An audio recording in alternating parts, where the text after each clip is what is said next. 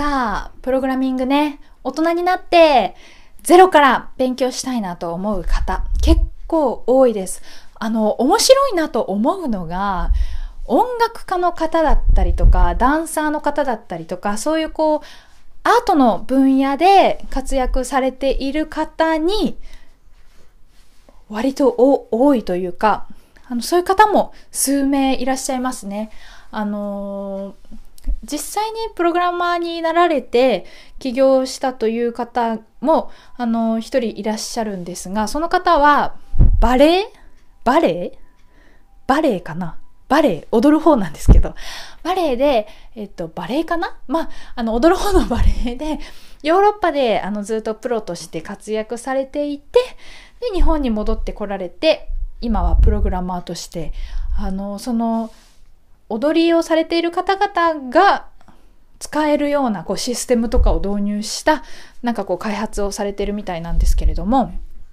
多くのアーティストの方々がおっしゃるのがやっぱりあの年齢的なものがあのあったりするみたいですね。はい。で、まあその現役を引退した後の第2のステージとしてどうするかっていうのを考えた時っていうのと、もう一つが、やっぱりこう収入が不安定になりがちなあの職業でもあるみたいなので、そういう意味で、あの、一つね、技術を持ってるとすごくいいんじゃないかという意見もあったりしました。あの、とても素敵ですよね。私も、どれぐらいかな？18、19ぐらいの頃からお芝居を始めて、一時期、あの、女優さんにね、なりたいなと思って、それのプロとしてやっていきたいなと思っていた期間があったんですが、なかなかそういう世界にいると、その、手に職をつけてプログラミングをっていう発想って、私がやってた時代は生まれにくかったんです。それはこう邪道みたいな 雰囲気があったりしたんですが、はい。ちょっとね、ベビーの おもちゃがカラカラなりましたが、はい。ありましたが、なんか今の時代って、そういうこう変な壁みたいなのも取っ払って、取っ払われてきてるのかなって思うと、なんかそれはそれで素敵なことのような、はい。その、あの、お便り読みながら嬉しくなりました。お便りというかね、メッセージ読みながら嬉しくなりました。はい。で、あのー、まあ、実際にじゃあ学びたいという方々のためにというかね、あの、いろいろ調査しまして、まあ、一番オーソドックス、一番最初皆さんが通る道が、おそらく独学でやってみようと、ね、思う方も多いんじゃないかと思います。ただどういうやり方を取ったらいいのかわからないと思うので、次週以降独学でやるならこれがおすすめみたいな。他にもこういうやり方もあるけど、私はこれがおすすめ、相場はこれぐらいですみたいなのを次週以降、あの、独学編お送りしていきたいと思いますが、まあ、今日はざっくり分けてというところのご紹介です。まずは独学コースね。はい。あの、スクールに通ったり、先生についたりせずに、独学でやっていく。やり方としては、まあ、テキストだったりとか、サイト、今いろんな人がね、ブログでもいろんなこと書いてくれてます。サイトだったりとか、あとは無料のアプリとか、無料の動画もいっぱいあります。あの、有料版もありますけれども、無料版でもある程度のところまではいけるんじゃないかな、みたいな感じですごく充実してます。はい。まあ、独学コースね、一つは。そして、あ、ちょっとこれ独学無理だわ。あの、自分無理だわってなった時に、スクール、ね、通う方いらっしゃるかと思います。で、そのスクールが、えっ、ー、と、まあ、通学型というか、対面でね、教えてもらうという通学型のスクールと、あとはオンラインスクールもあります。これも、あの、詳しく調査しましたので、それぞれの相場とか、どんなシステムでね、どんなシステムでやっていくのか、みたいなのを、通学編、あの、スクール編ということで、オンラインと通学の話も、あの、どうかな来月とかになるかな来週から独学編を喋るので、多分来月ぐらいになるかなと思います。スクール編のご紹介は。はい。まあ大きく分けて独学コースとスクールコースとね、二つあるかなといったところですが、皆さんやっぱり気になるのは費用のところじゃないかな。あの、働いてるとね、義務教育の間とかさ、あの、親御さんのお金で 通ってた頃はあんまりお金のこと気にせずに当たり前のようにいろんなこと学んでたかもしれません。そうじゃない方もね、あの、稀にいらっしゃってすごいなーって思いますが、私とかは、あの、高校ぐらいまでは全然何も考えずに、ある意味、こう当たり前ぐらいに思って、あの、勉強をね、させてもらってたな。はい。でも大人になるとね、その費用も自分で準備しなきゃいけないし、それこそ、こう、ご家族がいらっしゃる方とかだと、家族に当てる分をこう自分にね、当てていいのかなっていう葛藤がね、あったりするかもしれませんしね。はい。この真冬のボーナス皆さん12月、11月、12月入られてね、手元に残ってる方も、残ってない方もいらっしゃるかと思いますが、これを、まあ、スクール代に当てるかどうするかとかね、今まさに悩んでらっしゃる方もいらっしゃるんじゃないでしょうか。はい。そんなわけで、あのー、まあ、ざっくり今日その相場をご紹介しますってね、先ほどお伝えしたので、ざっくり相場だけお伝えすると、まあ、独学でやろうと思えば、最低はやっぱり0円ですよ。やろうと思えば0円でいけると思います。ただまあテキスト買ったりすると、まあ、1冊ね2 3 0 0 0円したりとかもまあでも2 3 0 0 0円ですけどねはいするテキストがまあ大体多いかなと思いますでもテキスト買わなくてもサイトで済まそうと思えば済ますこともできますはいただあのー、私自身の学習の、まあ、感覚としては全部を無料でっていうよりもあの一つ超おすすめのアプリというかサイトというかサービスが一つあってそれはあの動画を買う動画を購入するみたいなあのシステムというかサービスかサービスなんですけど通常は2万4000円とかで動画がワンなんていうのかなコースごとにいろいろ設定されてるんですが通常2万4000円ぐらいなのがなんかたまに93%オフとか 私が見た中でマックスは94%オフ されてて2000円しないぐらいで私は購入しました。気になるあのコースを2つ。はい。あの、どっちも94%オフになってた時に、よし、今だと思って、あの、買うみたいな感じでね、動画を購入して、その動画を見ながら学習する。で、その、あの、サービスがなんでおすすめなのかっていうと、あのー、その動画を購入すると講師の方に質問ができるんですね。で、プログラミング学習ね、あの、ちょっとでもしたことがある方は、すごく分かっていただけるかなと思うんですが、どこで独学挫折するかっていうと、聞ける相手がいない。わからない時に、今ここがわからないんだけどっていうのを聞ける相手がいなくて、わからないままになってしまって進めなくって、あ、なんかダメになっちゃったみたいなのが 多いかなと思いますが、その動画のあのサービスは、動画が見れるっていう点では無料で見れるあの他のサービスもたくさんあるんですけど講師の方にあの質問ができるようになるっていうのがすごくいいかなと思います。えっ、ー、とちなみに Udemy って読むのかな ?UDE my と書いて u で見て読む読み方ってるかわかんないですけどあのそういうサービスです。その他にもあのメンタといって MENTA A かな？メンタ。ね。と言って、あの、質問だけできるサービスもあります。これもそんなに高額ではないので、メンタは私はまだ使ったことはないんですけど、あの、プログラミング、プログラミングのやり方しかり、あの、まあ、キャリアの築き方しかり、いろいろ相談できるそうです。はい。なので、まあ、独学でやるってなると、まあ、相場って言ってもいろいろあるけど、最低は0円からできますが、私のおすすめっていうか、私がやってるのは、今実際かかってるのは1万円しないぐらいですかね。その、えっ、ー、と、動画を購入したのと、テキストをちょっと購入したのと、みたいな感じで全部合わせても1万円しないかなと思います。はい。そして、あの、スクールに通う場合は、大体、まあ、コースにもよりますが、大体3ヶ月ぐらいオンラインで通おうと、あ、通うっていうか、オンラインでね、3ヶ月コースとか4ヶ月コースとか、まあ、ちょっとこう短めといえば短めなのかな。やろうと思うと、24、5万が相場です。はい。高い。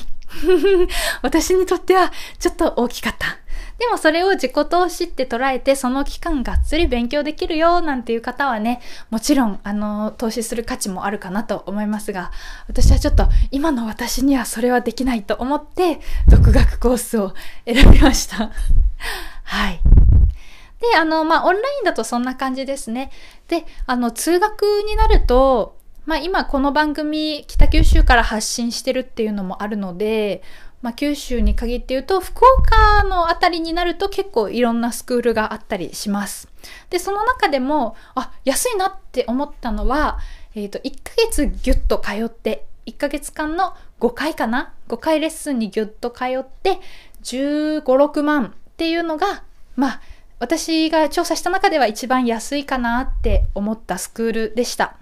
そこは面白いのが、あの、ママ限定のスクールなんですね。私は結局、あの、その月に5回通うのがちょっと自分にはハードルが高いな、厳しいなって思ったのと、1ヶ月間そんなに学習する時間を、あの、自宅学習もね、もちろん必要ですから、1ヶ月間で自分がその時間を取れるかなと思った時に、ちょっと難しいなと思って、独学コース選んでますけど、あの、それはママ限定のスクールで、託児も、あの、ついてるんですよ。そういうこう特色のあるスクールもあります。はい。ママ限定サービスは他の会社もありましたね。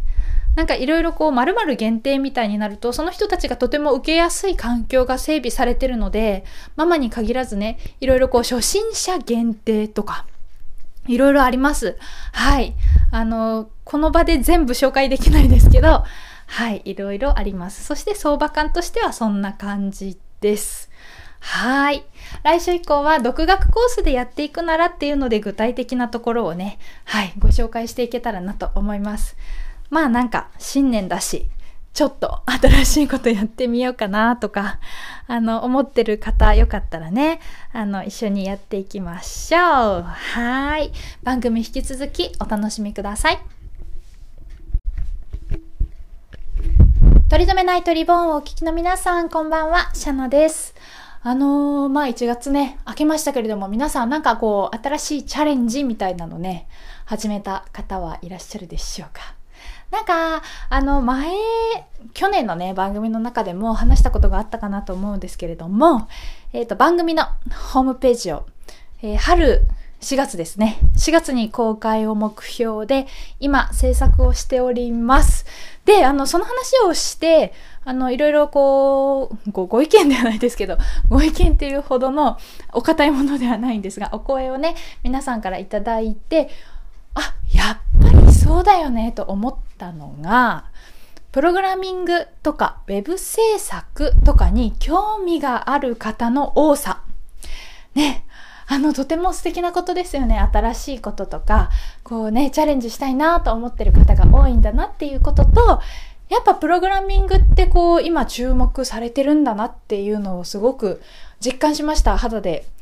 子供も今年からね、2020年今度の4月から小学校でプログラミングが必修化ということでね、言われていますが、これでもあの、プログラミングっていう科目ができるわけじゃないんですよ。国語、数学、えー、算数、理科、社会、プログラミングみたいな感じでできるわけではなくって、それぞれの教科の中でプログラミングをこう組み込んでいくっていうか、プログラミング的思考というね、言われ方をされていますが、まあこう、いろんなことを論理立てて、理論立てて、あの、考える力を養いましょうみたいなことらしいです。はい。なので、まあ、子供たちはね、あの、そういう意味で、こう、プログラミング的な思考、考え方っていうのに接する機会が、あの、増えるというか、どの子供も接することになるのかなと思いますが、まあ、現場の先生たちもなかなかその、それぞれの、えっ、ー、と、まあ、ご理解が、ばらつきがあるっていうのも事実みたいですね。結構委ねられてるみたいですよ。マニュアルみたいなのがしっかりあるわけではなくって、それぞれの学校、それぞれの先生に委ねられている部分が結構大きくて混乱も招いているということですが、あの、それに伴ってというか、まあ、伴ってっていう言い方ちょっと変かな。あの、大人もね、プログラミング勉強してみたいなって思う方も多いみたいです。はい。で、お聞きしてみると、その理由の一つが、あの、リモートワークというか、あの、職場に、こう、場所にとらわれずに仕事ができそうというイメージがまず一つある。ね。というのと、これから、えっ、ー、と、プログラマーっていうのが、まあ、今もそうみたいですけれども、人材が不足しているみたいですね。現に、あのー、まあ、そういう会社の方にお聞きしたのが、日本人がほとんどいないんですって。ほとんどっていうか、なかなか日本人の人材っていうのが確保が難しくって、やっぱ海外の方の方が多いみたいですね。その、ある層に到達すると。結構上のレベルになると、中国のあたりから はい、来てたりする会社もあるみたいですよ。そういう意味でこう人材を育成したいっていう業界のニーズもあって、なら、あの、就職先としてね、プログラミングできたら、あの、すごくいいんじゃないか、みたいな、あの、こちら側、雇われ側の、あの、意見というかね、思いもあって、プログラミング勉強してみたいな、という、はい、方もね、多いみたいですよ。はい。ベビーさんもプログラミングを勉強してみたいですけども、まだちょっと早いかな。まだ9ヶ月にはちょっと早いかな。でもね、意外とね、私ちょっと調査してみたんですけど、幼稚園とかからプログラミングのあのお勉強というかゲームみたいな感じでねアプリを使ってやっている学習塾も多いです。はい。私が調査しただけでも、えーと、小倉の方で調査したところだと,、えーと、3, 3社っていうのかな。そんな何校何校何校ってあのいろいろあるじゃないですか。例えばあの A という塾、学習塾、全国展開している学習塾があって、A の何校、何校、何校、何校、いろいろありますけど、その何校全部まとめての A 社、ね、何校全部まとめての B 社、何校全部まとめての C 社、みたいな感じで、私が調査しただけでも、えっと、3社はありましたね、小倉に。なので、もっと実際はあるんじゃないかなと、あの、幼稚園からやってるところ、思います。で、個人でやられてるところも入れると、小学校からのプログラミングの塾、塾というかね、こうお稽古、もっともっとたくさんあるんじゃないかと思います。そして、あの、料金形態も ちょっと調査したんですけど、普通のお稽古って大体5000円が相場ですよね。毎週通って、あの、大体5000円が相場なんですけれども、1万円なんですね。プログラミングは。なると、自分が勉強して自分が教えられた方がいいのかなって思う大人の方もいらっしゃるみたいです。そういうか、まあ、今3つのニーズ、ニーズっていうかこう背景あげましたけど、そういう理由でプログラミングを勉強してみたいと思う方が一定数おられるようです。はい。お話を、あのーお聞きさせていただいた、ん？お聞きさせてくださった皆さん、ありがとうございました。ね、今日も番組聞いてくださってますかね？はい。今日あの番組聞いてらっしゃる方々の中でも実は自分もね、あの文系からプログラミングの勉強を始めましたとか、あのバリバリのプログラマーですとかいう方いらっしゃったらぜひぜひ番組のあのお便りお送りください。Facebook ページまたは Instagram、そして Twitter も開設しました。新年に向けて。新年なので、はい。あの、各種 SNS のメッセージからお送りをいただけたらと思います。はい。そんなわけで、一曲お届けした後に、今、あの、子供たちのプログラミングの塾のね、まあ、相場とかいろいろお話ししましたが、大人がじゃあ、プログラミングとか、ウェブ制作とかを学ぶとなると、どんな方法で学ぶことができるのかと私なりに調査してみました。こちらも、あの、価格相場も一緒に はい、お伝えしますので、ぜひぜひ、あの、ご興味ある方、ない方も ぜひ楽しんでいただける内容となっておりますので、聞いてください。その前に曲を一曲お届けいたします。どうぞ。